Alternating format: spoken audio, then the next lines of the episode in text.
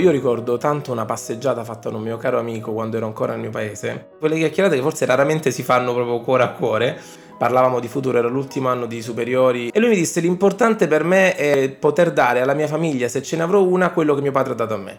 E io quando lui disse quelle parole dissi anch'io. E in effetti quando ho fatto dei colloqui mi hanno detto perché ha scelto la nostra azienda, ma la passione ci può stare per il lavoro, per il resto, però la vera ambizione è poter dare un domani a una famiglia quello che i miei genitori hanno dato a me. Il vero scopo, il vero obiettivo non è arricchirsi in maniera spropositata, avere la tranquillità, che poi servono i soldi per essere tranquilli.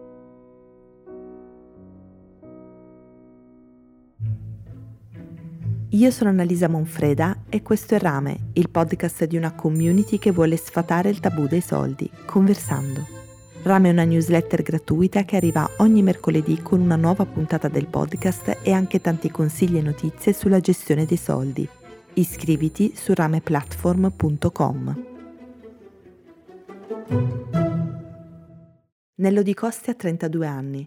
La sua è una generazione cresciuta con la cieca fiducia nello studio come possibilità di emancipazione sociale ed economica. Mia madre mi disse da ragazzino, quando ho iniziato a leggere, per i libri chiedimi tutto quello che vuoi, lì non sarò mai titubante, quindi vai e compra. Figlio di un papà ambulante e una mamma impiegata all'Inps, Nello cresce a Francavilla Fontana, in provincia di Brindisi. A 18 anni, quando si tratta di scegliere l'università, la famiglia non ha dubbi. Avrebbe potuto andare a Bari o a Lecce, ma lo sguardo si spinge a nord. Lui va a Roma, sua sorella a Milano. Quello è il momento in cui suo padre per la prima volta gli parla di soldi. In intimità mi disse um, ricordati che quello che stiamo facendo è un investimento sulla tua persona, non è un gioco, non è un passatempo, perché quello che vai a fare vale tot. Una stanza al mese, l'iscrizione all'università pubblica, sono tutte spese che sono un investimento che ammonta a 20-25 mila euro e lui a Roma per la prima volta si rende conto di quanto costi vivere. Ogni giorno che passa capisce di quale piccolo miracolo si sono resi protagonisti i suoi, pagare gli studi a lui e a sua sorella in città così costose. Tocchi con mano quanto serve per vivere e quindi inizi a pensare ma io un giorno riuscirò mai a guadagnare quello che mi serve per sostenere questo stile di vita? Nello sente sulle spalle la responsabilità dell'investimento fatto da suo padre. Tante altre persone non avevano quella urgenza di portare a termine una cosa che era iniziata esattamente come la mia, da un altro paese, spostarsi a Roma. Ho visto perdere tempo e tra me e me pensavo come fai a far sprecare soldi alla tua famiglia? Torna a casa se devi perdere tempo.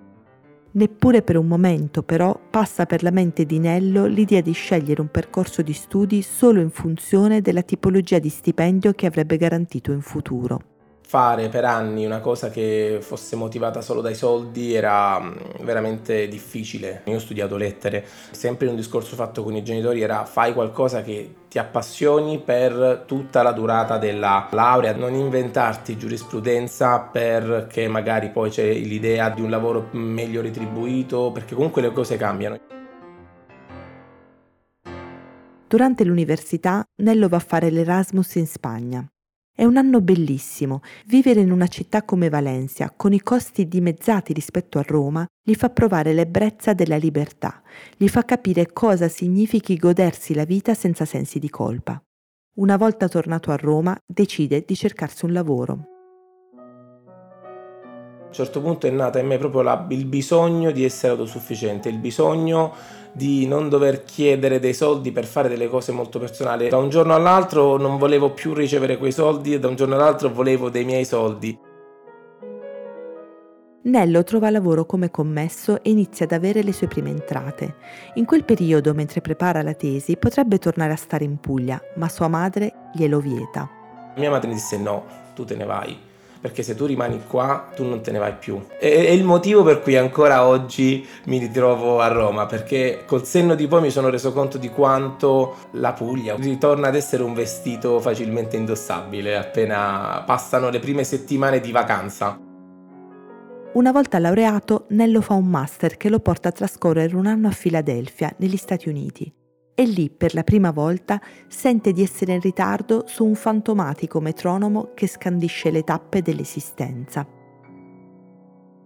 Gli americani che ho conosciuto, gli studenti comunque della mia stessa età, erano in totale autonomia da molto tempo, perché loro uscivano dall'università e lavoravano. Avevano fatto già durante l'università delle esperienze lavorative anche retribuite e questo ha dato ancora più peso a quella sensazione del quando torno in Italia deve cambiare qualcosa. E invece, tornato in Italia, Nello si ritrova a dover chiedere nuovamente aiuto ai suoi genitori. Il master prevede infatti uno stage di sei mesi, praticamente gratuito.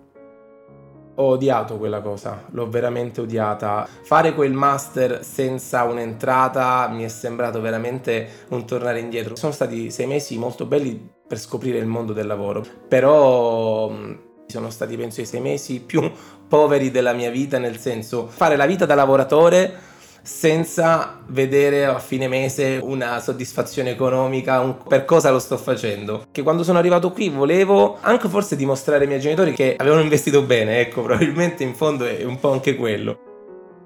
Nello capisce che il sistema Italia gli richiede di tornare indietro per poi andare avanti. Giusto o sbagliato che sia, si adegua e infatti dopo lo stage arriva il primo contratto di apprendistato in un'azienda. E quello mi ha fatto finalmente rilassare da un punto di vista. Ero in grado di pagarmi l'affitto, ero in grado di godermi qualche serata, di fare qualche uscita, andare in quel locale che magari costava un po' di più. Con il primo stipendio Nello si compra gli AirPods.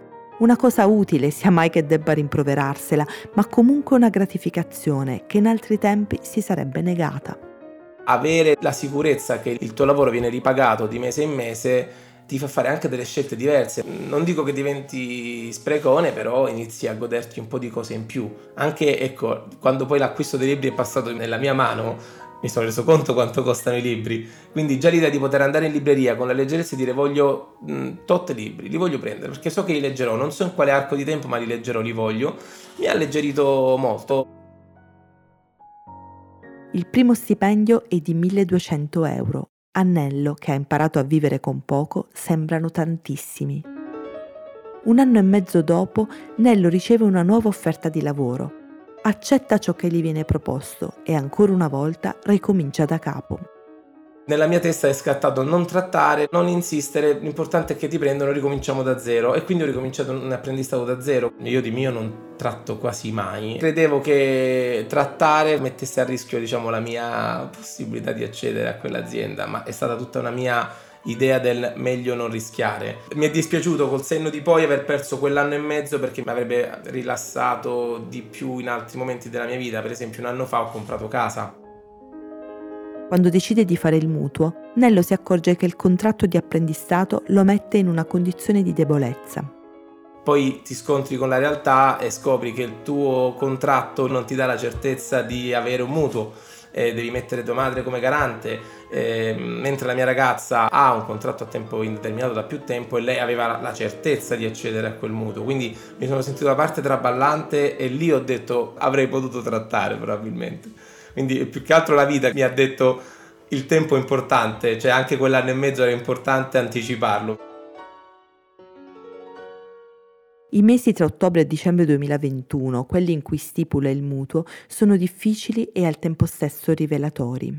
Sì, il mutuo penso mi abbia tolto proprio il sonno. Cioè volevo uscire da quell'esperienza consapevole di aver fatto la scelta giusta. Perché nessuno ti insegna queste cose mi ritengo una persona che si è formata, nel senso ho fatto tutti gli studi quelli che ognuno si aspetta, no? Ho fatto anche oltre, ho fatto un master, un master part-time. Non so in quale fase della vita io avrei dovuto imparare delle cose che vedo per esempio mia madre conosce a menadito. L'acquisto della casa è anche il momento in cui Nello realizza che sì, ha un buono stipendio, ma non ancora sufficiente a mettere da parte i soldi necessari a realizzare gli obiettivi di vita che si è posto. Per pagare l'anticipo, infatti, ha dovuto chiedere nuovamente aiuto ai suoi. Non abbiamo modo, penso, come generazione di mettere soldi da parte, come invece è accaduto ai nostri genitori o ai nostri nonni, di avere non solo la cultura del mettere da parte, perché probabilmente ne abbiamo meno, però non ne abbiamo nemmeno la possibilità. Quella promessa, mai pronunciata a parole, che lo studio avrebbe garantito una vita se non agiata, perlomeno tranquilla, sembra frantumarsi alla prova della realtà. Studiare sono anni di sacrifici, comunque anni in cui devi saperti organizzare, anni in cui devi anche sopportare l'idea di chi invece ha scelto un altro percorso e già sta guadagnando e te lo fa pesare. Ho vissuto anche questo in qualche modo, che ti dicono ma che stai facendo? Ah, pure la specialistica. Ah, tot anni ancora non hai portato nulla. Oggi Nello guadagna 1500 euro, più o meno come la sua compagna, e gli sembra molto poco. Soprattutto in vista di un futuro, a volte mi chiedo come potrei mai ottenere quello che dicevo prima, quindi dare a un eventuale figlio o figli quello che mi hanno dato a me con la stessa tranquillità in una città come Roma, con degli stipendi come quelli che abbiamo noi e con delle dinamiche di vita completamente diverse, ribaltate rispetto a quelle che avevano i miei genitori. La madre di Nello era stata casalinga finché lui e sua sorella erano stati piccoli. Poi aveva cercato lavoro, facendo salti mortali organizzativi, ma potendo contare su una rete sociale di nonni e zii che l'aiutavano a gestire i bambini. Oggi io mi chiedo, ce la farei mai? Ma con le spese? Sento i colleghi quando parlano di pannolini, parlano di tutto ciò che serve a livello economico per portare avanti una gravidanza, la nascita di un figlio è impensabile. Mi sembra impensabile, poi magari si fa comunque, come tutte le cose, però sembra impensabile da qui. Fare un figlio non è ancora un progetto concreto attorno a cui tessere una conversazione quotidiana, ma è un obiettivo che abita la mente di Nello e della sua compagna senza bisogno neppure di essere discusso. È sicuramente un pensiero tenuto da parte che però è venuto fuori nel momento in cui abbiamo dovuto scegliere anche la casa col numero stanze. Era inevitabile comunque fare un piano, non dico decennale, magari anche quinquennale, stare cinque anni nella stessa casa che per me è un sogno dopo aver vagato di casa in casa a Roma da studente. Eh, con l'età che abbiamo e con eh, l'investimento che abbiamo fatto, inevitabilmente ne abbiamo parlato tra una cena e l'altra. Abbiamo fatto i calcoli quanto tempo servirebbe in realtà per un neonato avere la necessità di una stanza. Il metronomo che scandisce le tappe dell'esistenza batte continuamente nella testa di Nello, ma il suo dilemma appartiene a gran parte dei suoi coetanei la mia generazione è divisa tra chi ha fatto tutto e chi ancora ci sta pensando e magari ci, ci, pensa anche troppo perché ha paura della situazione, alla fine la situazione economica. Cioè eh, i soldi non fanno tutto, però diciamo che ti danno una mano a fare delle scelte a cuor leggero. A bruciare non è tanto il confronto con gli altri, bensì con l'idea di famiglia che si è involontariamente radicata nella sua testa fin da bambino. La cosa che da un lato mi dispiace, io ho dei genitori molto giovani, loro invece hanno fatto tutto molto presto. Io ho 32 anni, mio padre ne ha 56, mia madre ne ha 54, quindi ho degli amici come genitori praticamente. L'unica cosa che mi ha messo fretta ad oggi è domani io sarò molto adulto e avrò a che fare con uh, un essere umano giovanissimo con la quale avrò una distanza generazionale totale. Prima di dare alla luce un figlio, Nello vuole centrare l'obiettivo di guadagnare di più e in questo senso ha smesso di colpevolizzarsi per non essere capace di negoziare un trattamento economico migliore. Io lo so che bisogna chiederle le cose, è vero, bisogna chiedere di più sicuramente, però potrebbe anche essere giusto che arrivino a volte alcune cose. Bisogna anche coltivare i propri talenti e le persone che si vogliono tenere, perché le offerte fuori ci sono, Durante questi mesi in cui ha iniziato a guardare con occhi nuovi la sua vita finanziaria, Nello ha esplorato una possibilità che non aveva mai sfiorato la sua mente. La partita IVA io per esempio l'ho sempre esclusa perché ne ho sempre sentito parlare come il demonio, cioè qualcosa che non, no, no, non farlo, che poi sono gli stessi che magari guadagnano tanto e ti dicono no, ma non farlo. E se fosse l'occasione per quello che faccio per andare oltre, se fosse il, il modo per veramente fare il salto e guadagnare molto di più.